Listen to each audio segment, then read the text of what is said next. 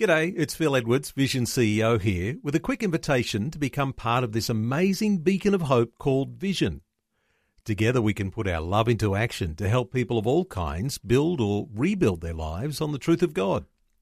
Please consider the part you can play during our upcoming Visionathon appeal, remembering that it's your support that makes Vision possible, including this podcast.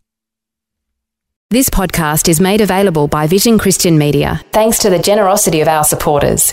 Your donation today means great podcasts like this remain available to help people look to God daily. Please make your donation to Visionathon today at vision.org.au. Thanks for joining friends around the world for the Bible teaching of Dr. Michael Youssef on Leading the Way Audio. My name is Peggy. What a ministry it has been to me just each day listening in the car to the messages that has transformed my life.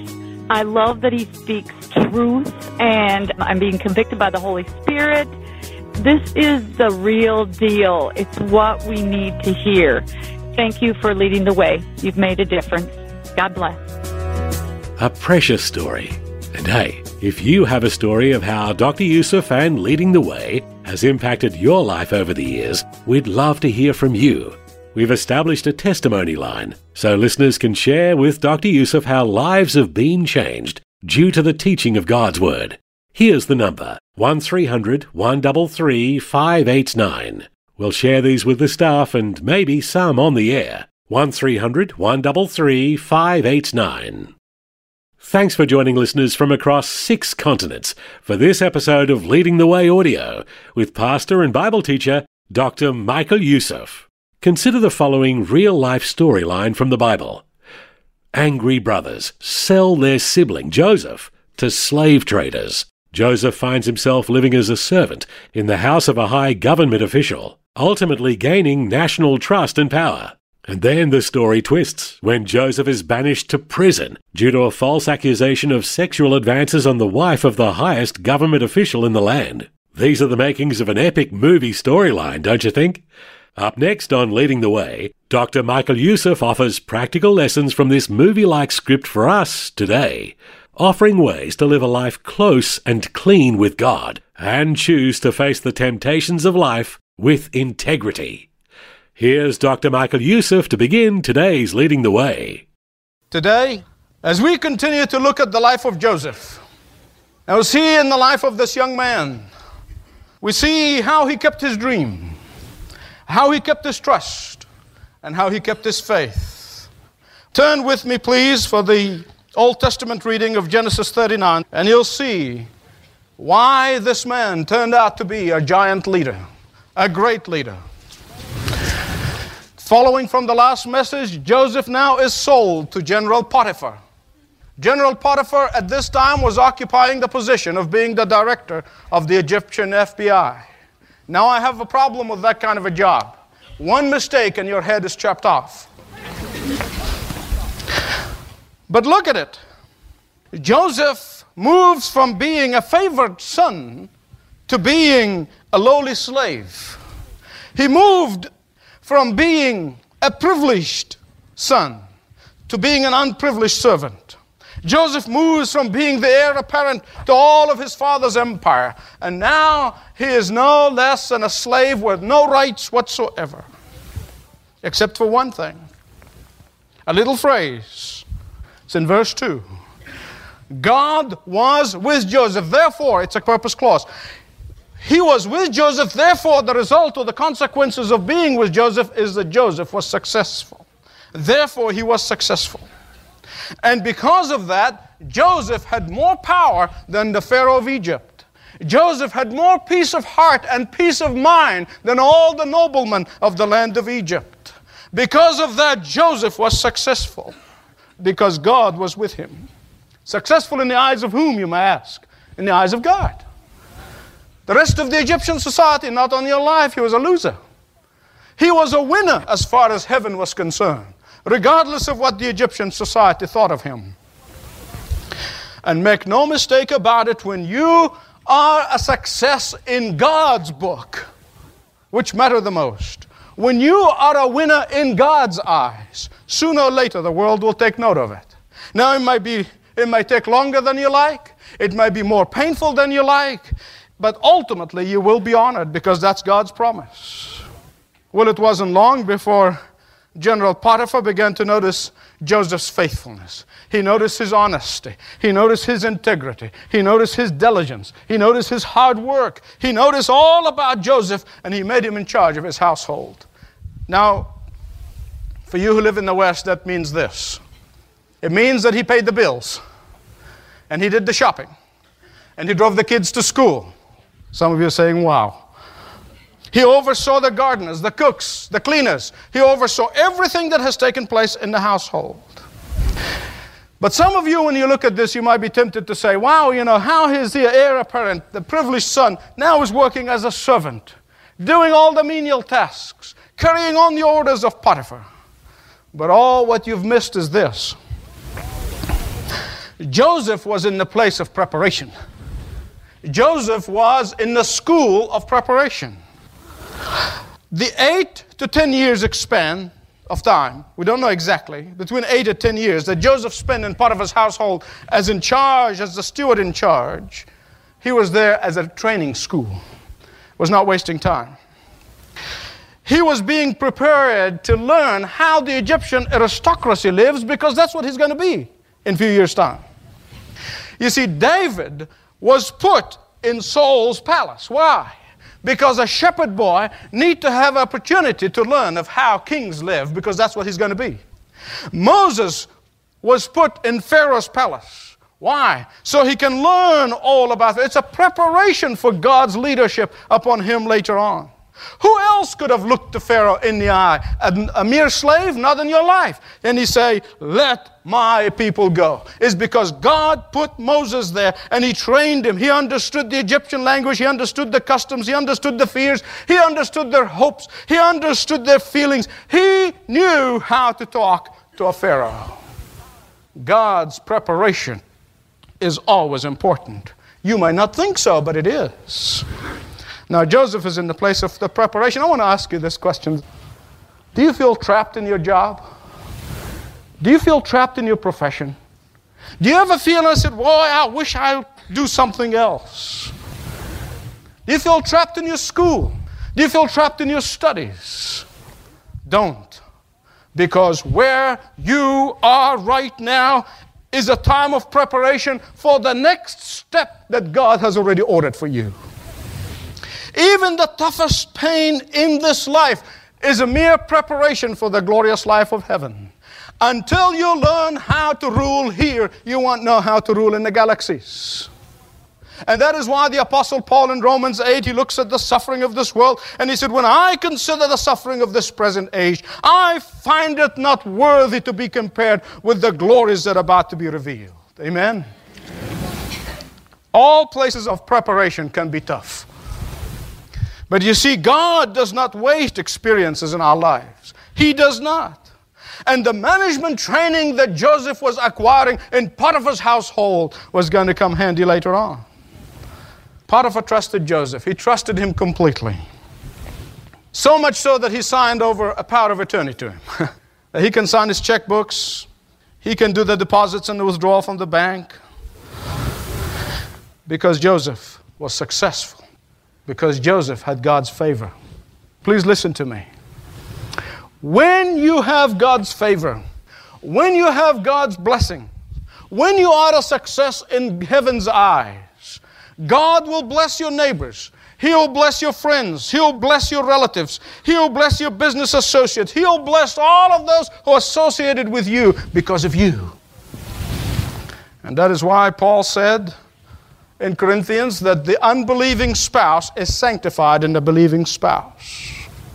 And that is why he said that the unbelieving children are sanctified in their believing parents.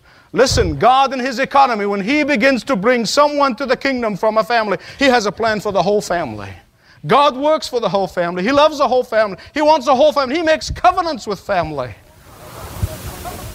What about uh, Brother Potiphar? Well, wasn't quite brother, but uh, General Potiphar must have been the epitome of a workaholic. The moment he found somebody to take all the worries of work of, of the house and the household activities, he just handed it to him and he got busy working. I mean, the moment this politician on the rise felt that he's being freed from all the household activities, he wrapped himself at his work and he got busy. But you know what he has done? In so doing, he left behind an unfulfilled and an empty wife. Well, what about Joseph? Look at verse 6 of 39. Genesis 39, verse 6. He said, Joseph was well built and handsome. Now, I got news for you. Most of us fellows would rather have half of those two pronouncements, those two descriptions. I think we settle for half of a half. In the vernacular of today's language, that means he was a real stud. what Joseph was doing during his spare time, he was going down to Pyramid Body Works and he was pumping iron. and guess what? Mrs. Potiphar noticed him. Now, Joseph was about between 25 and 27 years of age at that time. I'll tell you something about Egyptian society at the time of Joseph. Egyptian women of Joseph's day had a great deal of freedom. In addition, there was generally moral laxity in the society, which is a, a good formula for sexual promiscuity. Well, Mrs. Potiphar noticed this hunk of a guy hanging around and she zeroed onto him like a laser beam. She puts on her feminine charm. She gets herself all dolled up. Mrs. Potiphar tried once and Joseph said no. She tried twice and Joseph said no. She tried a third time, Joseph said no, until it became an obsession with her. Now, I don't want you to think that Joseph was made of metal or clay. He was a rugged, healthy individual. And no doubt he was flattered. No doubt he was tempted. No doubt it flattered his ego. It served to his pride. No doubt he thought through the many months, and that's what the scripture said, she continued on for a long time. Through the many months that she was trying to entice him, was trying to seduce him, he probably thought, well, uh, maybe this is my ticket to a higher promotion. And maybe that is how God wants me to get the, my dreams fulfilled. No doubt probably thought to himself or said, I'm not living at home anymore. Do what the Egyptians do. No doubt Joseph thought, well, this woman must really think I'm something.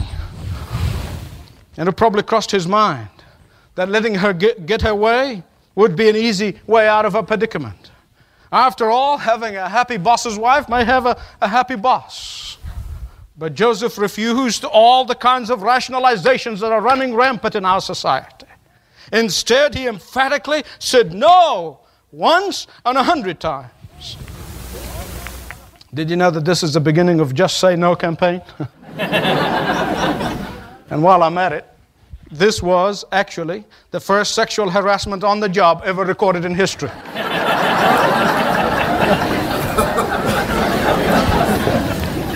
Listen to what Joseph said. Verse 9. How can I do this great wickedness and sin against God? Look where his heart is. It's not me and my need and how I fulfill my need. God help us.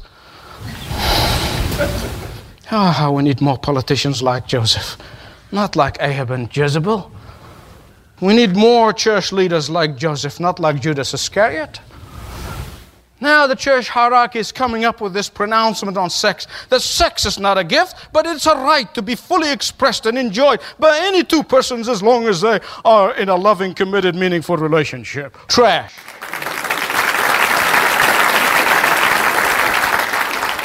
In fact, I take back what I said about Judas Iscariot. He had a more sensitive conscience. He hung himself. now, parents, please listen to me. I don't preach to you, I preach to us. I'm a beleaguered parent like the rest of you. What we need to teach our children, what we need to commend our children for, what we need to praise in our children, not their looks, not their outward appearances, but their moral strength. Jacob and Rachel have done something right with Joseph. They taught him right. They strengthened his will. We need to instill in our children strength of the will. You heard about the strong willed child? Well, I was one, thank God. We want the children to have strong will in the right places. In the right places. We need to teach our children to defy the culture. We need to teach our children how to swim upstream. We need to teach our children how to stand up and be counted. We need to teach our children how to be winners for God and for themselves. Amen. How did Joseph win this battle? Three things. Jot them down if you're writing. First, by keeping his dream. A godly vision, a godly dream must surely include sexual purity. Joseph knew that God gave him a dream. And the only way God is going to fulfill his dream is going to be God's way. Joseph knew that shortcuts might sound good, that shortcuts may feel good, but they will never bring about the fulfillment of your God given dream. Single people, please listen to me. I have a word from the Lord for you. I don't do that very often, as you know. God knows the depth of the temptations you face. God understands the enormous pressures that you are under. But don't give up those dreams. Hold on to them tenaciously. Don't sell those dreams for a mess of pottage. Don't compromise your standard. God is able to fulfill your dreams, and He will. Well, secondly, Joseph won the battle by keeping the trust, verses 8 and 9. He said, How can I do such a wicked thing? How can I betray my master's trust? He made me responsible for everything. He withheld nothing from me except you. You are his wife. What loyalty. What sensitivity. What trusteeship.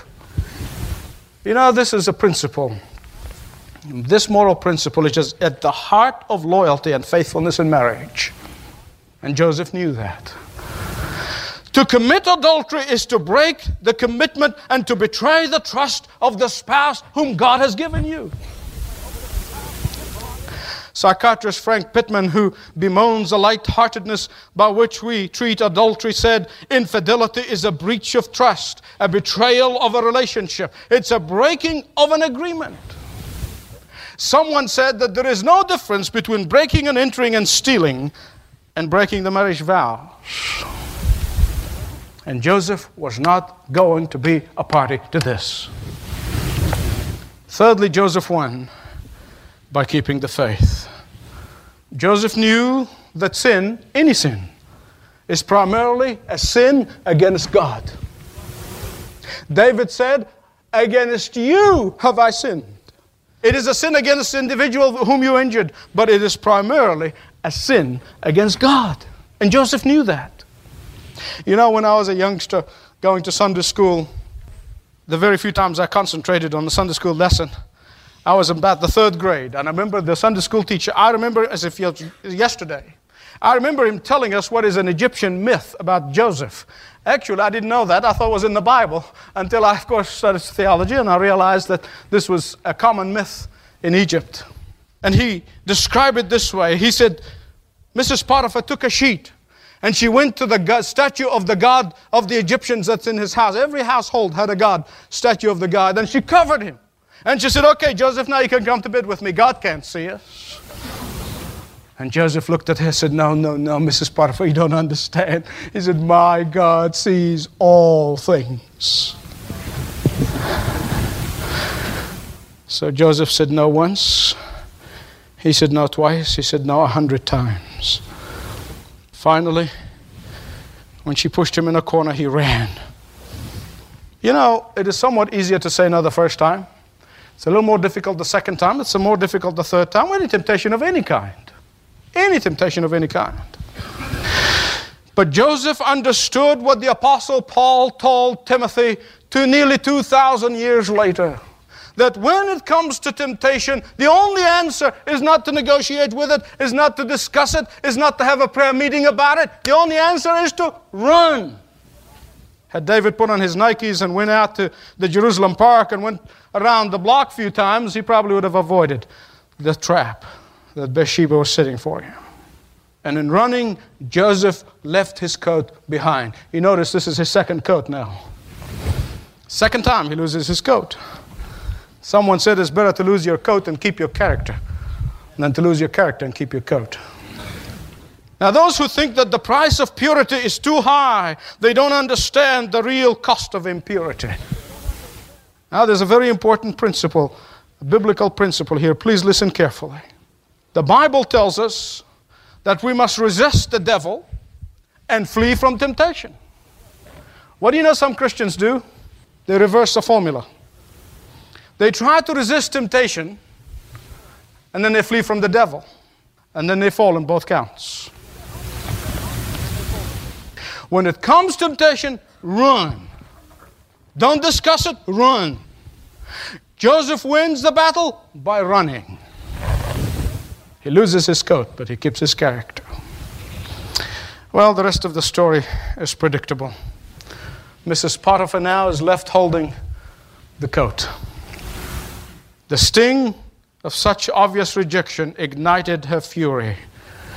And I'm told that hell has no fury like a woman scorned.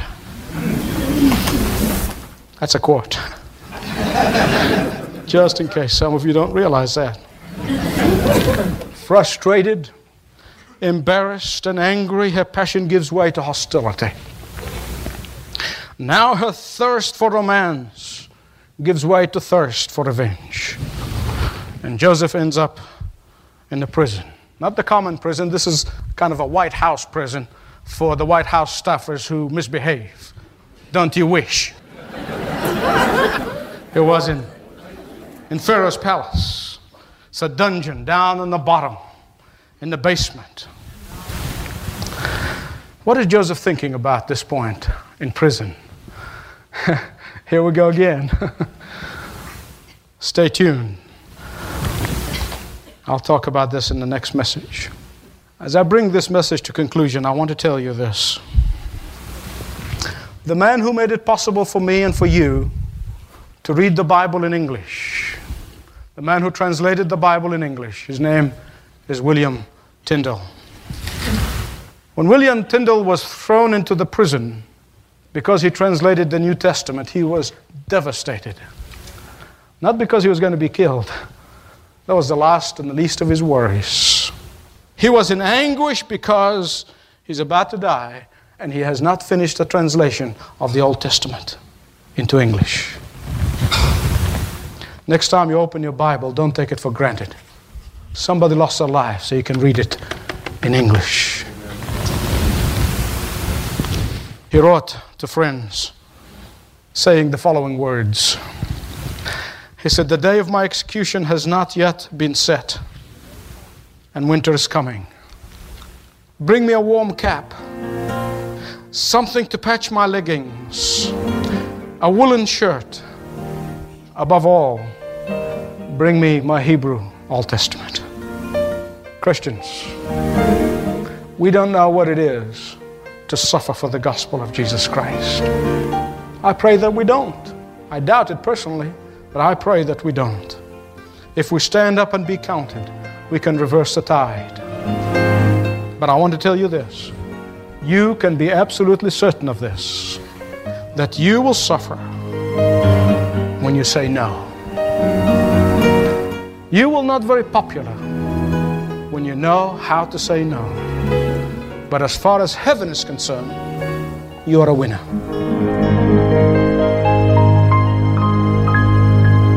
Thanks for listening to Leading the Way with Dr. Michael Youssef.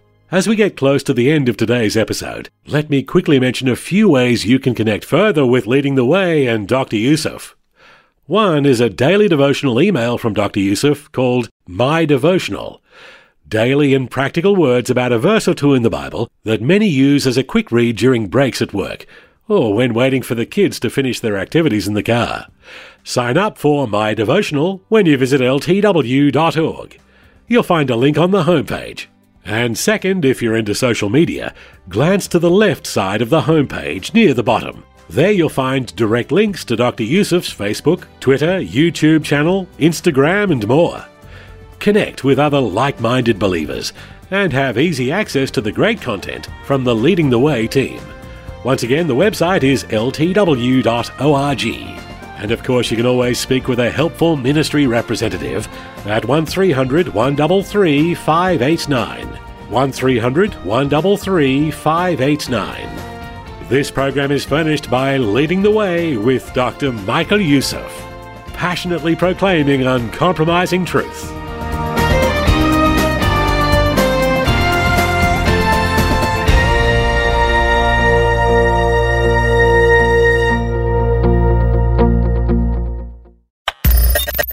For taking time to listen to this audio on demand from Vision Christian Media. To find out more about us, go to vision.org.au.